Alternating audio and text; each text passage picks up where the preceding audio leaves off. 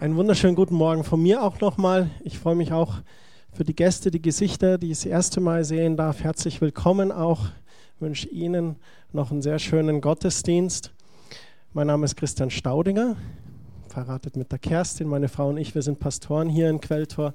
Wir freuen uns immer über jeden Gast. Wie ihr hört, ist hier alles ein bisschen so zu. Ich habe versucht, auch nicht so viele zu begrüßen. Aber eins bringe ich euch, und das ist das Wort. Die Kraft zur Heilung und Errettung. Und wir haben heute schon gelesen, wir feiern heute den Palmsonntag. Das ist im Kirchenjahr der Tag, an dem wir an den Einzug Jesu nach Jerusalem erinnern. Und Kerstin hat vorhin diese Schriftstelle vorgelesen, wie sie ihm gejubelt haben. Und es ist ebenso auch im Kirchenjahr der Beginn der Karwoche, also der Leidenswoche Jesu, seiner Passion. Für mich ist die Woche immer sehr besonders, weil das natürlich das zentrale Thema der Christenheit ist. Jesus als Mensch kam auf diese Erde und gibt sich hin. Und er reitet da nach Jerusalem rein und es gab diesen riesen Menschenauflauf. Und genau das war den Pharisäern und Priestern jedoch ein Dorn im Auge. Sie beschuldigten Jesus der Aufruhr des Volkes und der Gotteslästerung. Wie konnte er nur so frech sein und behaupten, der Messias, der Sohn Gottes zu sein? Und wir haben uns als Gemeinde vor zwei Wochen schon auf die Reise gemacht in diese Phase von Jesu Leben, wo er nach Jerusalem einreitet. Wir haben gesehen, dass nachdem Jesus einige Tage in Jerusalem verweilt hatte, da feierte er mit seinen Jüngern das Passahmahl. Und er zeigte ihnen dadurch symbolisch, was sich ereignen würde. Beim Brechen des Brotes sagte er, das ist mein Leib, der für euch zerbrochen wird. Beim Teilen des Weines sagte er, das ist mein Blut, das für euch vergossen wird. Kerstin redete über die Fußwaschung, wie Jesus ihnen die Füße wusch und er lehrte sie dadurch eine große Lektion darüber, was es bedeutet, zu dienen. Und wir lesen auch in den Evangelien, dass er in einem Haus in Bethanien verweilte und eine Frau kam herein und sie salbte ihn mit diesem kostbaren Salböl, das hieß Narde. Das Öl, das man normalerweise nutzte, um Könige für ihr Begräbnis zu salben. Was für eine starke Symbolik. Und ich möchte mit euch in eine Bibelstelle jetzt reinschauen, in den Garten Gethsemane. Anschließend ging er mit den Jüngern in einen Garten, um zu beten. Und wir lesen das in Lukas, Kapitel zweiundzwanzig, Vers neununddreißig. Ich bin ganz deiner Meinung. Ich freue mich, wenn Babys so babbeln. Nach dem Festmahl verließ Jesus die Stadt und ging wie gewohnt zum Ölberg hinaus. Und seine Jünger begleiteten ihn. Dort angekommen, sagte er zu ihnen, betet darum, dass ihr der kommenden Versuchung widerstehen könnt. Und dann heißt es weiter, nicht weit von seinen Jüngern entfernt, da kniete Jesus nieder und er betete, Vater, wenn es möglich ist, bewahre mich vor diesem Leiden. Jesus wusste, was ihn erwartete. Und ich glaube, was er wusste, was ihn erwartete, ich glaube, er dachte nicht mal nur an diese körperlichen Leiden, die ihn erwarteten. Jesus hat am Kreuz die Sünde der Welt auf sich genommen. Und ich glaube, dass Jesus von diesem Leiden sprach. Und er sagt, wenn es irgendwie möglich ist, bewahre mich vor diesem Leiden. Aber nicht, was ich will, sondern was du willst, soll geschehen. Wir kennen es mehr aus dem Lutherdeutsch wahrscheinlich, was aus der Lutherübersetzung ist. Wenn es irgendwie möglich ist, dann nimm diesen Kelch von mir hinweg. Lass mich diesen Kelch nicht trinken. Aber nicht mein Wille, sondern dein Wille geschehe. Und das ist ein ganz wichtiger Punkt hier im Leben Jesu. Er zieht sich zurück ins Gebet mit dem Vater und er sagt nochmal, Herr, wenn es irgendeinen anderen Weg gibt, dann nimm dieses Leiden von mir hinweg. Ich weiß, was da auf mich zukommt. Ich weiß, was ich da zu tragen habe demnächst. Und dann sagt Jesus diesen einen Satz, Und das ist der Hammer.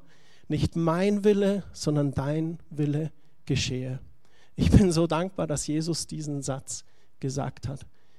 Dieser absolute Gehorsam zum Vater und diese absolute Selbstlosigkeit.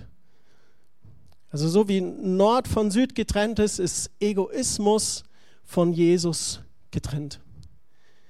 Jesus sagt nicht mein Wille, sondern dein Wille, der soll geschehen.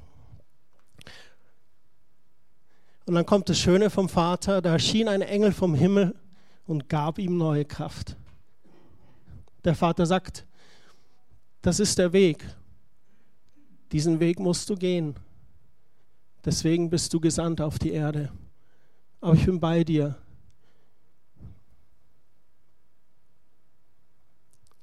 Jesus litt Todesängste und betete so eindringlich, dass sein Schweiß wie Blut auf die Erde tropfte. Eine absolute Intensität des Gebets, in der Jesus da ist. Man kennt es manchmal, Rettungssanitäter berichten, dass wenn große Unglücke irgendwo passiert oder ein Unfall ist und dann sind Menschen, die involviert sind, die unter starkem Schock sind, die wischen sich so über die Arme oder über die Stirn und auf einmal haben sie so roten Schweiß. Und es ist tatsächlich so, dass wenn wir so im Schock sind, dass wir tatsächlich Blut über die Haut absondern. So die Bibel malt uns hier kein Bild vor, was unrealistisch ist. Es ist tatsächlich die medizinische Realität. Jetzt möchte ich euch auf diese Reise mitnehmen, die Jesus für uns unternommen hat. Kurze Zeit später, da kamen die Soldaten, um ihn zu verhaften. Judas hat ihn mit einem Kuss verraten und Jesus wurde gefangen genommen. Und Jesus wurde abgeführt und das Haus des Hohepriesters gebracht. In Lukas zweiundzwanzig hören wir dann, wie Jesus selbst erlebt, wie sich seine Prophetie an Petrus erfüllt. Noch bevor der Hahn kräht, hat ihn Petrus dreimal verleugnet. Jesus prophezeite ihm das. Und Petrus selbst war so schockiert und enttäuscht, dass er einfach davonrannte und bitterlich weinte. Dann wurde Jesus geschlagen und verspottet. Die Römer geißelten ihn. Sie verhüllten sogar sein Gesicht und lästerten über ihn. Du bist doch ein Prophet, wer hat dich geschlagen? Sag uns das doch, wenn du weissagen kannst. Das war keine schöne Zeit für Jesus. Am nächsten Morgen wurde Jesus dann vor den Hohen Rat geführt. Und der Hohe Rat fragte ihn, sage es uns, bist du der Christus? Da wird nicht gefragt, bist du der Jesus aus Nazareth oder bist du der Jesus, der Sohn von dem Josef aus Nazareth? Da wird gefragt, bist du der Christus? Bist du der Gesalbte? Christus heißt der Gesalbte. Bist du derjenige, von dem uns die Schriften gesagt haben, der eines Tages kommen wird? Bist du dieser Messias, dieser Erlöser? Bist du der Christus? Und Jesus antwortete ihnen schlussendlich, ihr sagt es, dann bin ich es. Und dann wurde Jesus vor Pilatus geführt. Und die ganze Versammlung, die klagte ihn der Gotteslästerung und der Aufruhr des Volkes an. Pilatus jedoch sagte, ich finde keine Schuld an diesem Menschen. Pilatus sagt, ich weiß nicht, was da falsch sein sollte. Und zwischen den Zeilen kann man förmlich lesen, wie wenn Pilatus hier einen Ausweg sucht und versucht, wie, wie komme ich da raus? Und als Pilatus mitbekam, dass Jesus eigentlich aus dem Gebiet des Herodes war, da ließ er ihn zu Herodes bringen, der nämlich gerade in Jerusalem war. Herodes freute sich, Jesus zu treffen, denn er hatte viel von ihm gehört und wollte eines seiner Wunder erleben, berichtet uns die Schrift. Doch Jesus gab Herodes keine Antworten auf seine Fragen. Das erinnert mich an die Stelle in Jesaja, dass er wie ein Lamm zur Schlachtbank geführt wurde und er war stumm. Jesus verteidigte sich nicht. Jesus musste sich nicht rechtfertigen. Da ließ Herodes Jesus verächtlich ein Prachtgewand anlegen, verspottete ihn und ließ ihn wieder zu Pilatus bringen. Sie verspotteten ihn eigentlich, aber der König der Könige bekam ein Prachtgewand noch um die Schulter gelegt. Was für ein Bild. Nun war er wieder vor Pilatus und vor der Menschenmenge hier. Und jetzt begann das eigentlich Schreckliche. Pilatus trat vor das Volk, um diesem sein Urteil und das Urteil des Herodes über Jesus vorzutragen. Man kann es in Lukas dreiundzwanzig nachlesen, da sagt Pilatus, wir finden nichts an ihm, was des Todes würdig wäre. Wir könnten ihn doch einfach züchtigen und dann freilassen. Selbst dieses Züchtigen wäre wahrscheinlich nicht notwendig gewesen. Er hat einfach gesagt, ich finde nichts an ihm. Ich finde keine Schuld an ihm. Aber damit ich nicht so harmlos bei euch dastehe, ich bin der Pilatus, ich bin ja hier der grobe Römer, können ihn schon nochmal, einmal können wir ihn nochmal züchtigen, aber dann lassen wir ihn frei. Und es war jedoch ein Festtag und das Volk hatte das Recht, einen Verbrecher frei zu bekommen. Es gab einen Mörder und Rebell, Barabbas. Und den wollten sie frei haben und schrien immer wieder mit Jesus ans Kreuz mit ihm. Und die Hohepriester, die wiegelten sogar das Volk auf. Er hat Gott gelästert. Und sie wiegelten die Menge auf und die Menge schrie weiter, Jesus ans Kreuz mit ihm. Das Volk und die Hohepriester, die forderten das immer wieder. Und schlussendlich gab Pilatus nach und er ließ Barabbas frei und übergab Jesus der Kreuzigung. Wir haben hier diesen Soldat, diesen Politiker in der Stadt, in seiner Hand liegt es und er lässt seine Entscheidung nochmal voll umdrehen durch das Aufwiegeln der Hohepriester und durch das Volk. Und dann ist es nicht, dass es irgendwie lebenslänglich oder sonst was gibt. Der sagt, okay, Hochverrat des Volkes, Gotteslästerung, okay, das Todesurteil. Und das Todesurteil damals war das Kreuz. Und das Kreuz war die schändlichste Hinrichtungsart, die es zur damaligen Zeit gab. Ein Römer, der Frauen und Kinder getötet hat, da war es gesetzlich verboten, ihn zu kreuzigen. Der konnte noch so schlimme Dinge getan haben. Das Urteil für Jesus war die Kreuzigung. Jesus wurde dann nochmal gegeißelt. Man nutzte eine Peitsche mit neuen Lederschnüren, in die scharfe Knochen und Steinsplitter eingearbeitet waren. Und damit schlug man ihn immer wieder ein. Man verurteilte ihn zu vierzig Peitschenhieben. Man gab nur neununddreißig. Das war damals Usus, weil das Gesetz war, wehe, du würdest einen mehr geben, dann müsste dasselbe Urteil über dich ergehen. Und Jesus bekam dann eine Dornenkrone, einen purpurnen Mantel und wurde einfach immer wieder verspottet. Diese Dornen waren von einem giftigen Strauch, die sie ihm in den Kopf drückten, der Schwellungen und Schmerzen verursachte. Und Jesus ertrug dies alles für dich und für mich. Und Jesus trug dann sein Kreuz auf seinem offenen Rücken über die Via Dolorosa. Schlussendlich nagelte man Jesus auf dieses Kreuz. Das Kreuz wurde aufgestellt und fiel mit einem Stoß in das vorbereitete Loch. Und um die sechste Stunde, da wurde es dann ganz dunkel im Lande.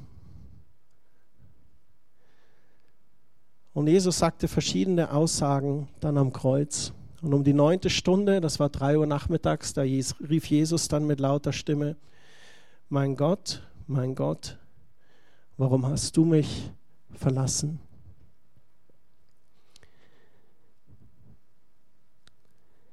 In Jesaja dreiundfünfzig, Vers sieben, da gibt es diese Stelle. Das ganze Kapitel ist eine Prophetie über Jesus, was er erleiden muss. Und da heißt es, er wurde misshandelt, aber er duldete es ohne ein Wort. Er war stumm wie ein Lamm, das man zur Schlachtung führt. Und wie ein Schaf, das sich nicht wehrt, wenn es geschoren wird, hat er alles widerspruchslos ertragen. Man hörte von ihm keine Klage.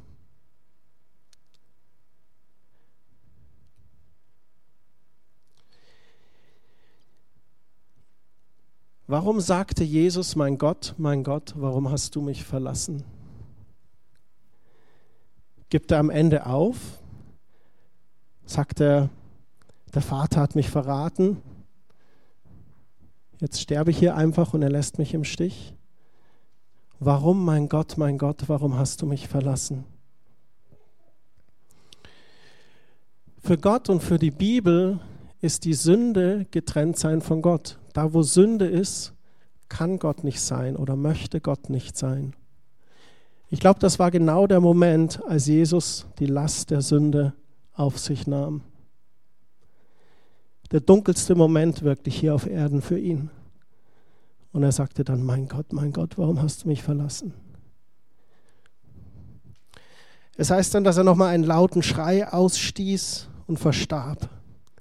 Und der Vorhang, der das Allerheiligsten von den Menschen abtrennte, der riss mitten in zwei.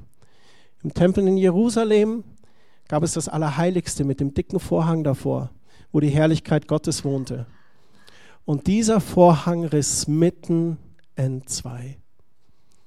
Und was für eine starke Symbolik, durch dieses Entzweireißen war dieser Zugang ins Allerheiligste möglich. Aber es hat eine noch stärkere und noch tiefere Symbolik. Und wir hatten das vor ein paar Wochen auch schon mal angeschaut, weil nun war wirklich ein neues Zeitalter angebrochen. Jesus wird dann ins Grab erlegt und er wird auferstehen. Das ist das, was wir nächste Woche feiern dürfen, am Ostersonntag. Und durch Jesu Opfer und seine Auferstehung beginnt etwas ganz Neues. Paulus beschreibt es dann später, dass er hinfort nicht mehr in einem Tempel aus Stein wohnen möchte, sondern Gott selbst, Jesus selbst, möchte in einem Tempel aus Fleisch und Blut wohnen, nämlich in uns Menschen, in unseren Herzen. Und das ist das, was Jesus erwirkt hat durch dieses Opfer. In Hebräer zehn, Vers neunzehn wird darüber beschrieben. Und ich möchte diese Stelle mit euch anschauen. Hebräer zehn, Verse neunzehn bis dreiundzwanzig. Und da heißt es, und so, liebe Brüder und Schwestern, können wir jetzt durch das Blut, das Jesus Christus am Kreuz für uns vergossen hat, frei und ungehindert in Gottes Heiligtum eintreten.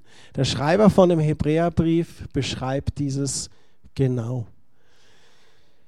Als Jesus am Kreuz gestorben ist, berichtet uns die Bibel auch, heißt es, dass er beim Vater im Himmel im Allerheiligsten war, am Altar. Der Tempel in Jerusalem war nur ein Abbild des himmlischen Allerheiligsten.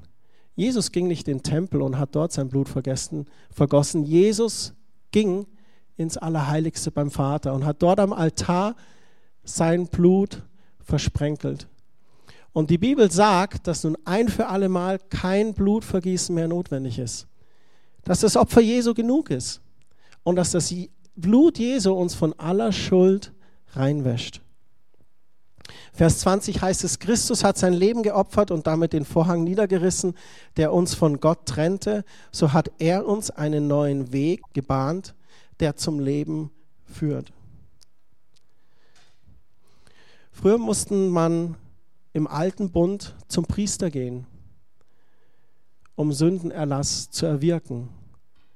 Man brachte ein Lamm oder eine Taube oder irgendein Opfer, ging zum Priester, der Priester opferte das Tier und das Blut und man hatte seinen Sündenerlass. Und jetzt schreibt der Schreiber hier aber, er, das ist Christus, Christus ist unser Hohepriester und herrscht nun über das Haus Gottes, seine Gemeinde.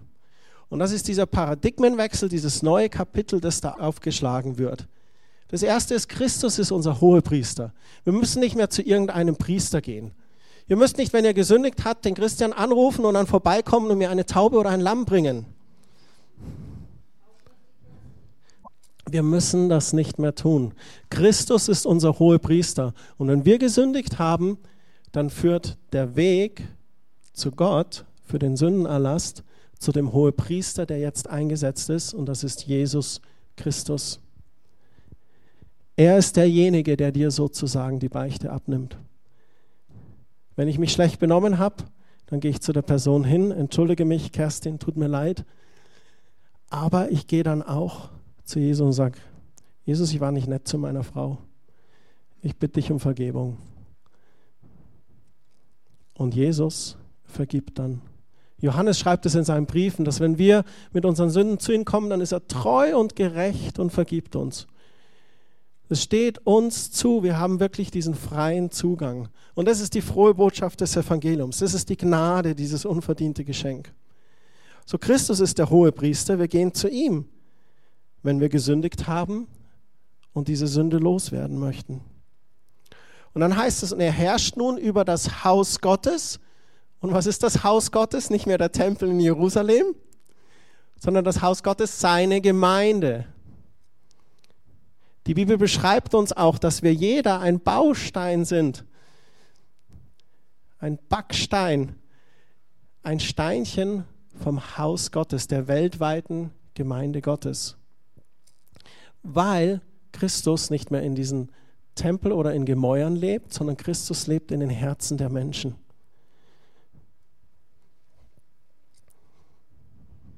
Darum wollen wir uns Gott nähern mit aufrichtigem Herzen und im festen Glauben, denn das Blut Jesu Christi hat uns von unserem schlechten Gewissen befreit und unser Körper wurde mit reinem Wasser von aller Schuld reingewaschen. Wow, wie schön. Das ist wirklich die frohe Botschaft des Evangeliums. Da, wo uns unser Gewissen plagt oder der Teufel uns anklagt, was wir für schlechte Menschen sind, da reicht uns Gott seine Hand. Und er sagt, durch meinen Sohn Jesu Christi sind dir die Sünden vergeben. Und Gott führt uns zur Buße. Da, wo Menschen sich bekehren in ihrem Leben, wo sie sagen, ich habe Jesus erkannt, dass er am Kreuz für mich gestorben ist und am dritten Tage auferstanden, da leben wir in unserem Leben diese Bekehrung, unseren Weg zu Gott hin. Und das ist eine ganz große Buße, sogar eine Art Lebensbuße, wo wir unser Leben Gott widmen. Aber da hört die Buße nicht auf. Ich bin Pastor und habe letzte Woche Buße getan. Und ich bin so dankbar dafür. Ein bußbereites Leben zu führen, weil Jesus es eben für uns getragen hat. Als ich in eurem Alter war, ja, ich war auch mal jung, da fühle ich mich immer noch jung. Wenn ich mich euch rede, da bin ich eh immer sechzehn. Da hatte ich immer so ein schlechtes Gewissen, wenn ich gesündigt hatte. Und hatte ich so Angst, Gott entgegenzutreten. Und dieses Gleichnis vom verlorenen Sohn, das hat mich dann echt freigesetzt. Weil ich gesehen habe, wie der Vater dem Sohn, der dann zurückgekommen ist, quasi Buße getan hat, der erst Angst hatte, wie wird der Vater reagieren? Und wie hat der Vater reagiert? Mit offenen Armen ist er ihm entgegengelaufen. Und wir müssen, selbst wir Christen, wenn wir sündigen, wir müssen keine Angst haben vor Gott oder uns verstecken. Im Gegenteil. Der Teufel möchte uns manchmal einreden, wie minderwertig oder wie schlecht wir dann sind. Aber das ist wirklich eine Lüge, denn die hält uns weg von Gott.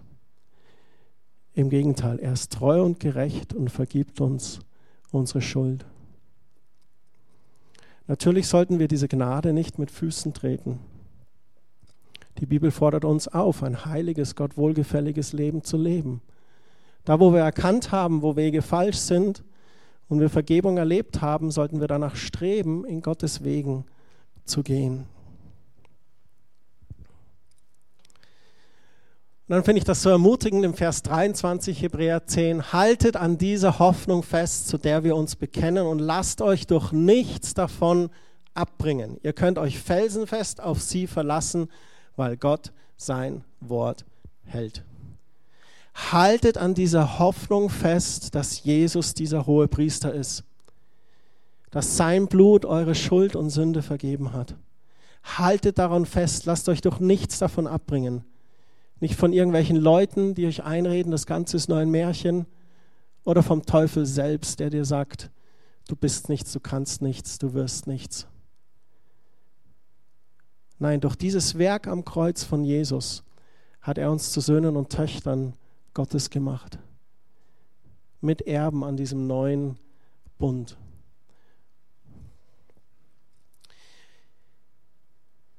Jesu Leiden, das war nicht sinnlos. Obwohl er zu Gott betete, ob es nicht einen anderen Weg gäbe, sagte er doch im Garten Gethsemane, nicht mein Wille, sondern dein Wille soll geschehen.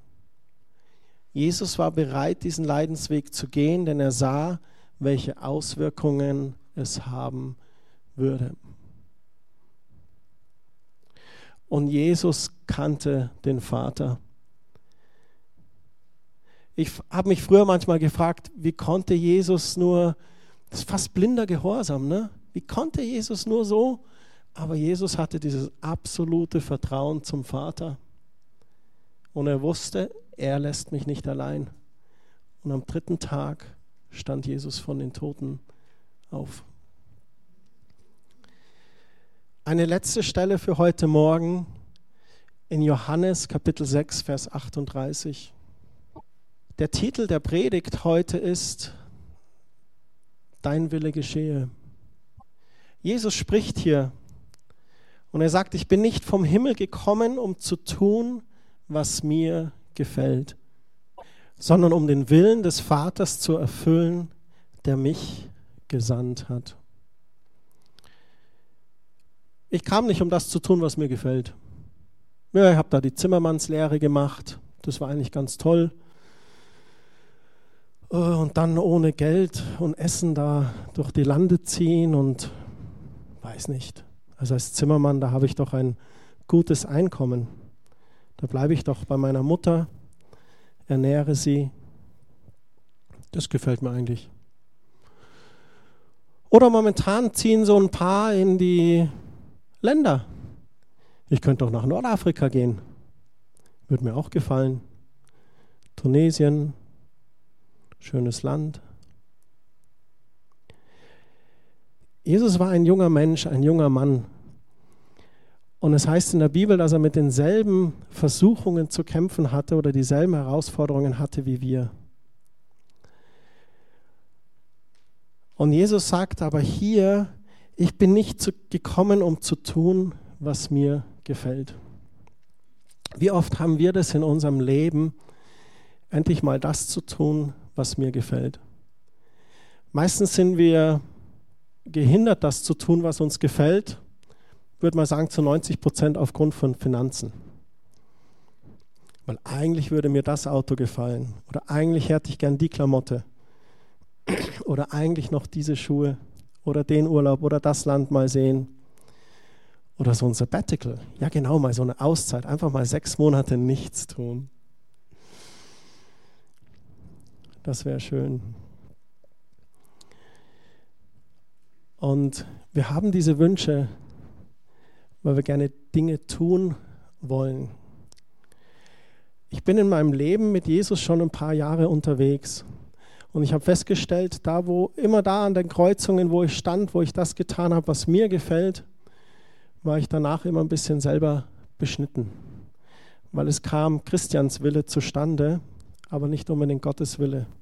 Und an den Kreuzungen in meinem Leben, wo ich gesagt habe, Herr, nicht mein Wille, sondern dein Wille geschehe, da habe ich einfach Segen erlebt. Und ich komme immer wieder an diese Kreuzungen, wo Gott mich dann auch herausfordert und sagt, Christian, du und Kerstin, ihr könntet diesen Weg gehen. Und dann sagen Kerstin und Christian, jetzt wirklich, Jesus. Aber wir haben uns entschieden für unser Leben, nicht unser Wille geschehe, sondern sein Wille geschehe. Und Jesus ist uns da echt ein Vorbild.